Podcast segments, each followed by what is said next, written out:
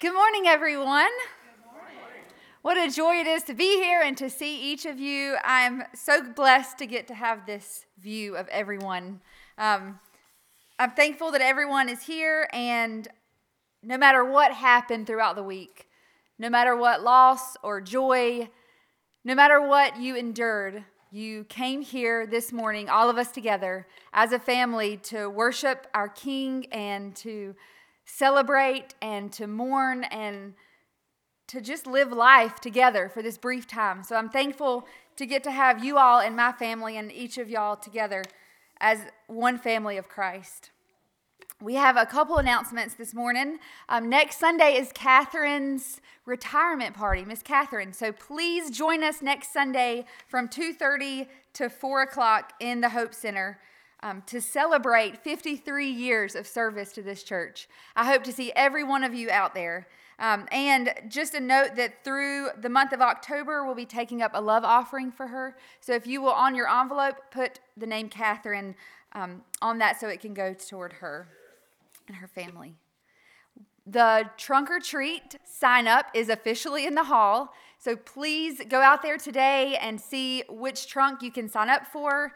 Um, it is different this year. There is a whole thing on the back. It is a themed walk. It is not just your normal trunk or treat. So um, make sure you sign up for one and read. I've got the scripture that the theme is with, so it really will help you to um, bring the story to life even more once you read the scripture again. So please do that as soon as you can today. And let's go to our Father in prayer together. Oh, Heavenly Father your merciful ways, your, your grace, your forgiveness, your compassion on us is overwhelming. We love you with all our hearts. You created us.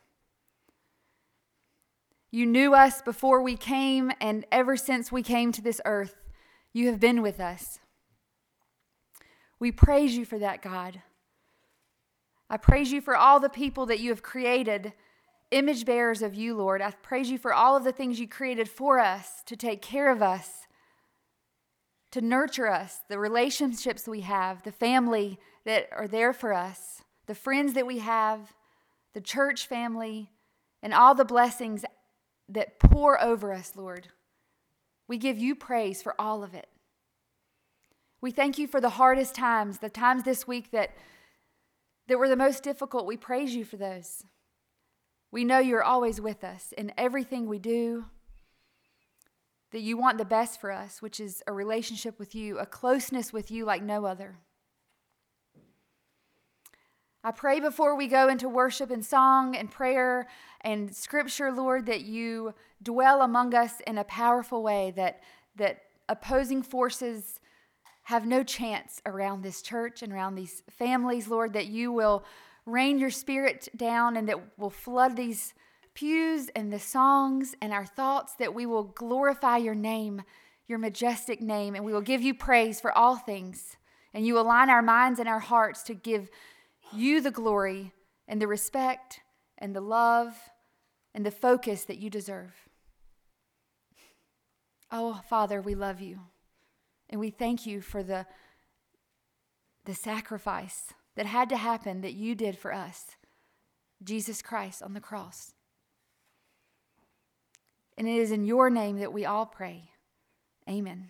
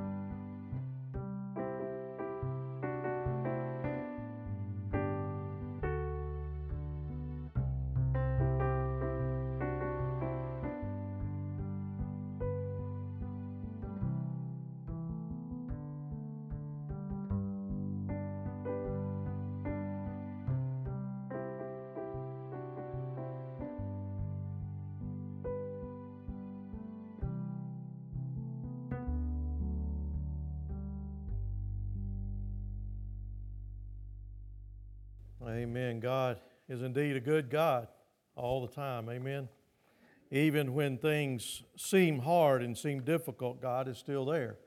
God is still watching over us and leading us and guiding us and directing us and uh, providing us with blessings of life that sometimes we can't see, sometimes we don't understand until sometime later in, in life. And today we're going to continue our series on questions in the faith. where we're answering some questions of faith that have come up through Bible study or, or conversations uh, in, recent weeks or months. Um, the first week we started was uh, we asked the question, How can I be sure that I'm saved? The assurance of our salvation. Last week we looked at God's forgiveness and God, how God forgives us. And today we're going to address the idea of us forgiving other people. Who is it in your life that you need to forgive? I want you to be thinking about that throughout the morning. You know, unforgiveness is something that we've all had to deal with in life and, and throughout life. Uh, Satan uses it to, to tear families apart, to divide churches, and, and ruin friendships for sure. When it's not dealt with, it, it festers like a cancer in our hearts that, that ultimately brings about self destruction in our lives. And, and when it's left untreated, it leads to physical and emotional and uh, psychological and spiritual difficulties in life. In Paul's writing in Ephesians, we're going to be in, in Ephesians chapter 4 this morning and in Genesis chapter 50, so you might want to bookmark those, those two this morning. But Paul was talking to the uh, church at Ephesus, and he addresses the topic of unforgiveness at the, at the end of, of Ephesians chapter 4. But leading up to that, he is calling for unity in the church and, and unity, unity among believers. And he, he begins to outline what can we do to bring unity within the church. And, and right off the bat, in, in, in verse 1, chapter 4, he, he's talking about us walking in a worthy a manner worthy of the calling of God that God has placed on our life. As a believer, are we walking worthy of the calling that God's placed on us? And then on down in that chapter in verses 17 through 22, he tells us we no longer walk as those who don't know the truth, but instead have put off the old things in life, have put off our old habits, our old ways, our our old sinful life and sinful ways of doing things. And then he continues that up in verse 44 to put on the new things in Christ and to grow in the goodness of, of, of Christ and the righteousness of Christ and begin reflecting Christ in our life to other people and to the world.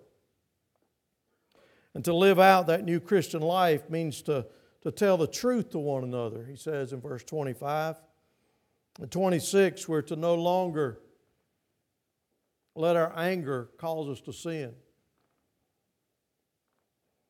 But instead, to confront those problems in love and to deal with them individually. He goes on in verse 28 and 29 and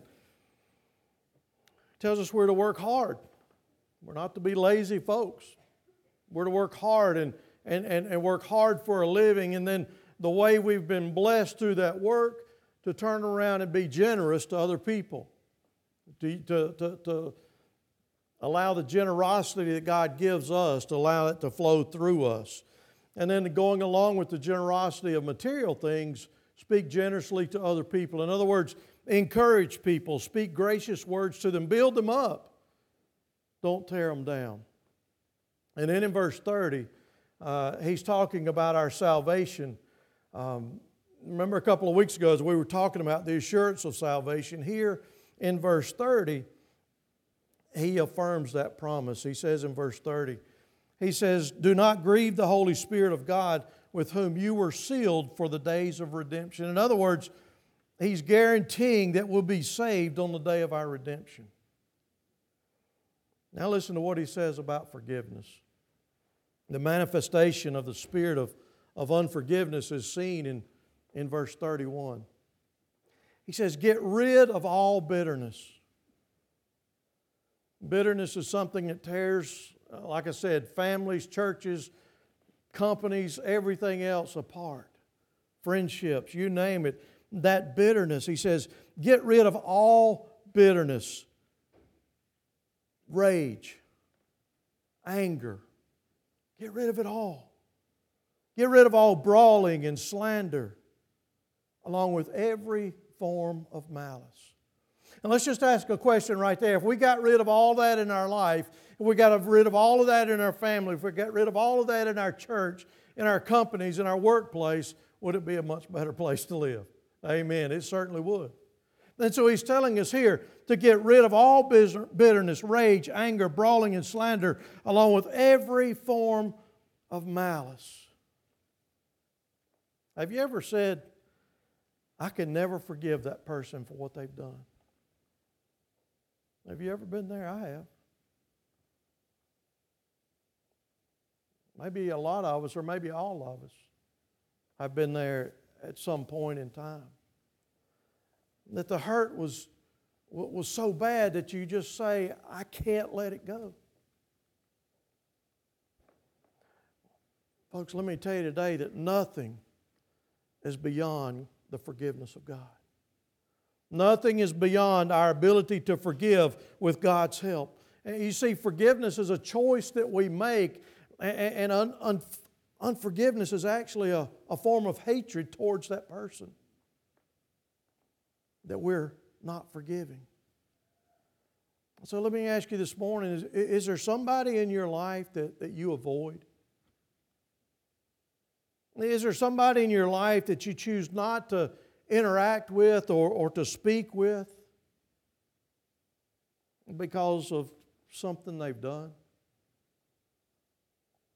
If this describes you in some way, then, then you're experiencing some form of that hatred towards the person in the form of unforgiveness. And so, is there someone in your life that, that you have that unforgiving spirit towards? Maybe it's something that happened recently.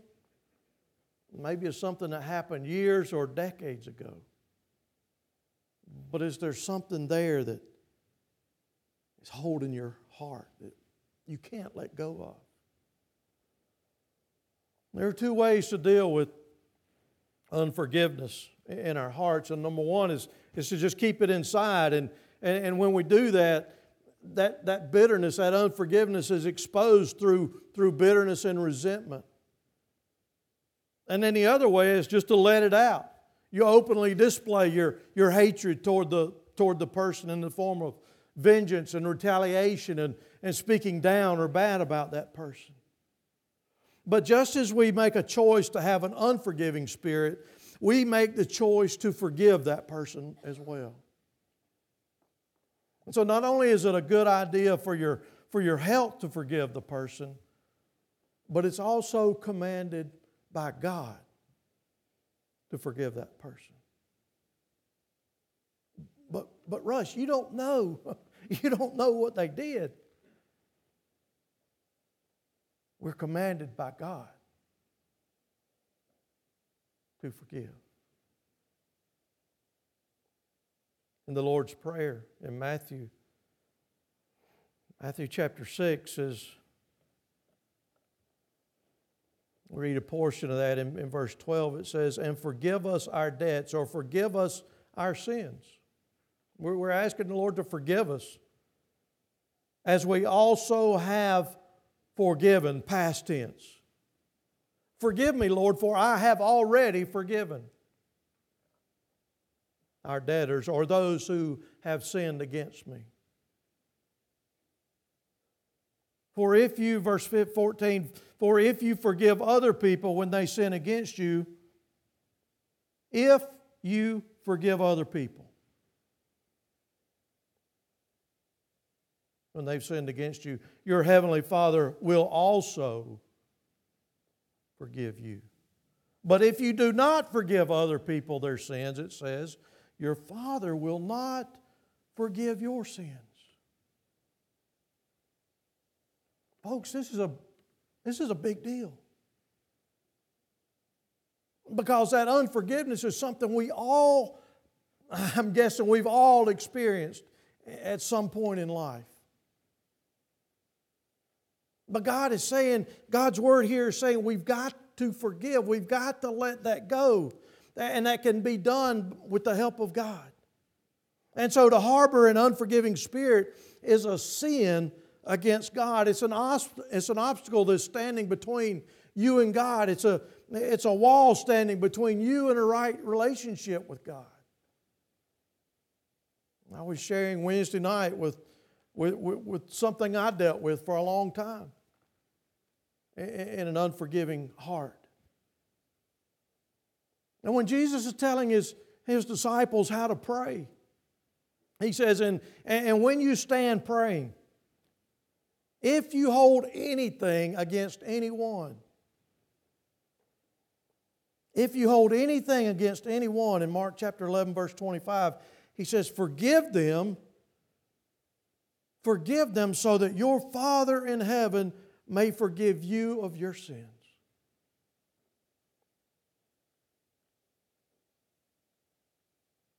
But, Russ, what keeps us from forgiving other people? Number one is probably pride. That we don't want to humble ourselves. Maybe we want to control them by the way we retaliate against them. Or maybe we don't know how to forgive, or, or maybe we've never experienced God's forgiveness. Because when we truly experience God's forgiveness, we are then able to forgive. Yeah, listen, we can concoct every kind of excuse imaginable why we don't extend grace to, to other people. But in the eyes of God, there is no excuse. If Christ died on the cross to, to forgive the multitude of sin in our life, the least we can do is forgive that person their sins. We have no right to deny the forgiveness to other people. Because I know my sin is far greater than what that one person perpetrated against me. And yet Christ forgave me. We're commanded to, to forgive others. If we look back at Ephesians chapter 4, Verse 31 and 32 again, he says, Get rid of all bitterness, rage, and anger, brawling and slander, along with every form of malice. You see, the spirit of unforgiveness is that time between when you are hurt and when you forgive. And so then Paul goes on to what do we do instead? What do we do instead of, uh, of, of, of being bitter and holding grudges? Well, he follows that right up in verse 32. He says, Be kind. Be kind and compassionate to the person. Be kind and compassionate to one another. What's it say? Forgiving each other, just as in Christ God forgave you. You see, forgiveness is a choice that we make. It's something we do for ourselves, not not necessarily for, for other people. And, and if we choose not to forgive, man, it will just eat away at our hearts like a, like a deadly poison. And forgiveness is, has nothing to do with the offense or, or the offender. There's no, not necessarily a need for an apology. It's not dependent upon the offender or, or even the need to make amends. Forgiveness starts with us. You see, God set the example in, in forgiving us through Christ Jesus. He made the first move to reach out to us and, and He offered His forgiveness even before we asked for it. In Colossians 3:13, he, he reinforces that thought. It says, Bear with each other, bear with each other, and forgive one another. If any of you has a grievance against someone, forgive as the Lord forgave you.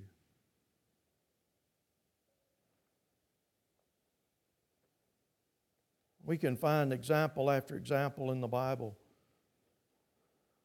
of the forgiveness and making things right. But this morning, let's look for a moment at the story of Joseph in Genesis chapter 37 through, through 50, and 50 in particular. Remember how the story started? Joseph, as, a, as one of the brothers, was seen as the favored child, the golden child, we might say today, the one that had favor in the family. And, and his 11 brothers, they, they were jealous of him. They wanted, to, they, they wanted to get rid of him, they wanted to get him out of their way. And so their idea was to take him out in the field and throw him in a pit uh, so he could die. And one of the brothers pleaded for his case a little bit. They saw some, uh, some folks coming down the road, and so instead of letting him die, they sold him into slavery. Then they told their father that he's gone. They, they took his bloody robe back to his father and said a, a wild beast had eaten him. And years passed, and in a time of famine, Joseph encountered him again. At the time, he had moved his way up to be a, a, a, leader in Egypt. And they came to him during a time of famine and a, and a time of need. And we see in, in Genesis chapter 50, verses 15 through 21, we see that story unfolding. it says, When Joseph's brothers saw that their father was dead, they said, What if Joseph holds a grudge against us and he pays us back for all the wrongs we did him? And so they sent word to Joseph saying, Your father left these instructions before he died. This is what you're to say to Joseph I ask you to forgive your brothers the sin and the wrongs they committed in, in treating you so badly. Now, please forgive the sins of the servants of the God of your father. When their message came to him, Joseph wept. His brother then came and threw themselves down before him. We are your slaves, they said. But Joseph said to them, Do not be afraid. I am in the place of God. You intended good. You intended to harm me, but God intended it for good so accomplish what is now being done and saving for many and sa- the saving of many lives. So then do not be afraid. I will provide for you and your children. And he reassured them and spoke kindly to them. I know there's been a lot of family spats in a lot of fam- you know in, in different families, but but this is pretty bad here. Okay, it don't get a whole lot worse than this right here. And what happened to Joseph? And we look and we, we, we read those several chapters uh, of Joseph's life, and we see he had plenty of reason for bitterness, and he had great reason to harbor that unforgiveness in his, in his heart. His brothers hated him. and said in, in Genesis chapter 37, verse 4, it says, When his brothers saw that their father loved him more than any of them, they hated him. They hated him and could not speak a kind word to him. That made for a difficult day around the house, didn't it? when, when, when one brother was truly hated to that point where they couldn't even speak good to the person. And so he was terribly mistreated by his brothers. He was, later on, he was falsely accused of, of raping Potiphar's wife. He was thrown into prison and forgotten for two years. And so he had plenty of hurt. He had pl- plenty of reason to be uh, bitter in, in life. He had been hurt time and time again. But instead of retaliation, he had already forgiven his brothers for the way they had hurt him. And think of, I mean, they hurt him physically, emotionally, spiritually. And yet he offered them forgiveness. And you think how that story worked out in the end. In the end, Joseph actually got to see how God worked all that evil going on in his life for good. And see, what happened to, to Joseph throughout his life was ultimately a blessing in disguise. He was able to provide for his family years down the road after being nearly killed by his family. We think about our life and we think about the things we've been through and, and maybe how, how people have hurt us over the years, but, but you know what? God uses those hurts in our life to, to test us and to mold us and to prepare us for greater things. To use us in a mighty way. You know, it might be to minister to somebody that's gone through something similar that we did. Or, or maybe it's just to grow our character to where we can be of a greater use in the kingdom of God. But remember that, that the vengeance is the Lord's, and He will judge, He will take care of those who hurt, those who harm. Again, we've all been hurt in, in some way. But think about this when we, when we get hurt physically, we all have a scar on us probably somewhere, don't we? Probably from some crazy act as a child that we did, right? You know, we all probably have those childhood scars. But what do those scars represent? Number one, stupidity for the most part, probably. I know it is in my life. Craziness and crazy acts, you know, that we've done. But those scars, when you look back at them, it tells you that healing came. It tells you that healing took place in your life. And so maybe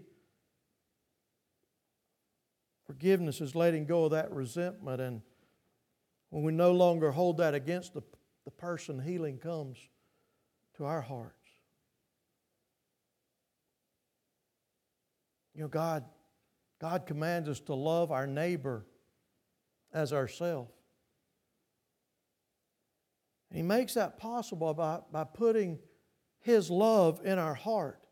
And we love because He loved us.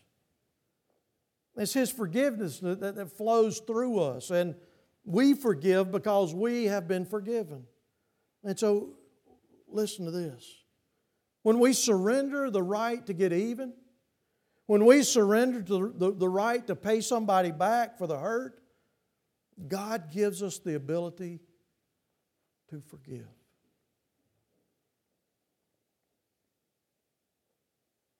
Charles Spurgeon said, let us go to Calvary.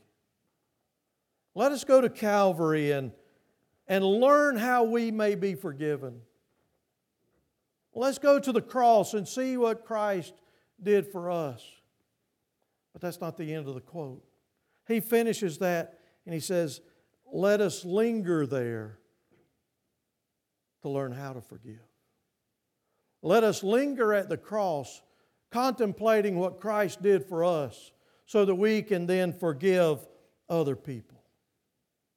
He says to linger there, to wait there, to, to take as long as it, you need to, to understand the, the great forgiveness that we've received in our life, so that we can go out and offer that forgiveness to other people.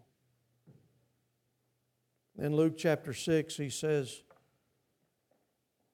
To you who are listening, I say, love your enemies. Do good to those who hate you, bless those who curse you, and pray for those who mistreat you.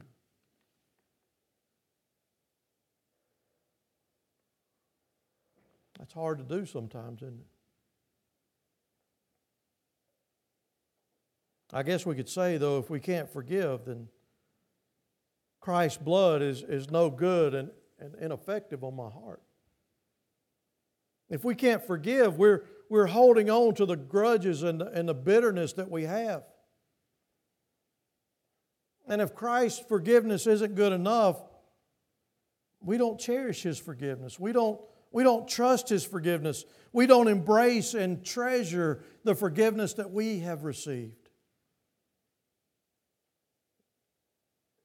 Someone that says, I cannot forgive, has never experienced God's forgiveness. It's only the one that has been forgiven much that can forgive much.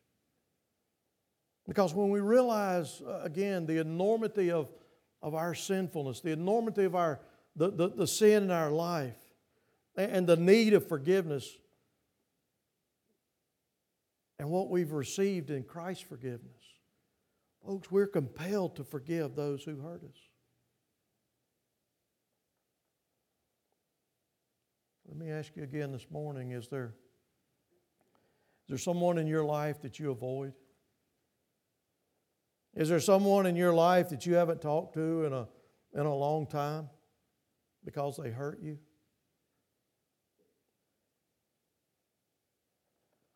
Is there somebody in your life you don't talk to because they've done something to you you don't like?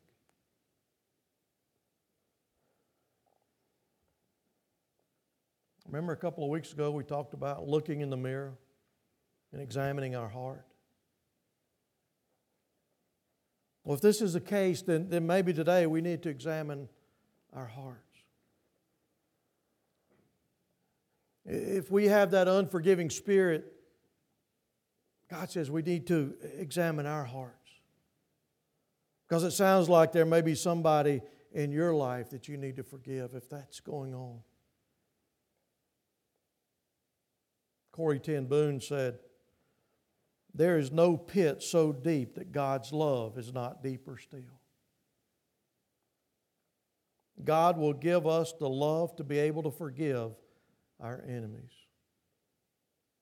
Corrie ten Boom. God will forgive us the love to be able to forgive our enemies. Again, hear God's word. Forgive as you have been forgiven. This morning, as we sing our hymn of invitation, The Potter's Hand, I want you to take that moment, that, that time to, to pray for that relationship, that unforgiveness in your heart. For you, who is it that you need to forgive a little bit or a lot. Forgive as you were forgiven by God. Let's pray together.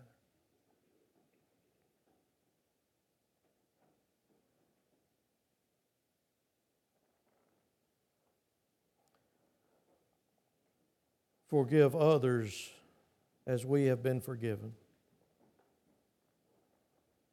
Lord Jesus, I admit that I struggle with forgiving people who have sinned against me.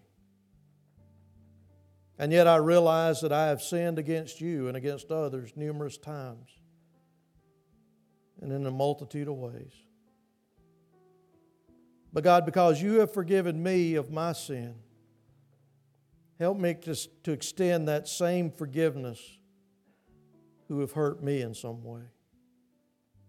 And Lord, today I'm willing to pray for.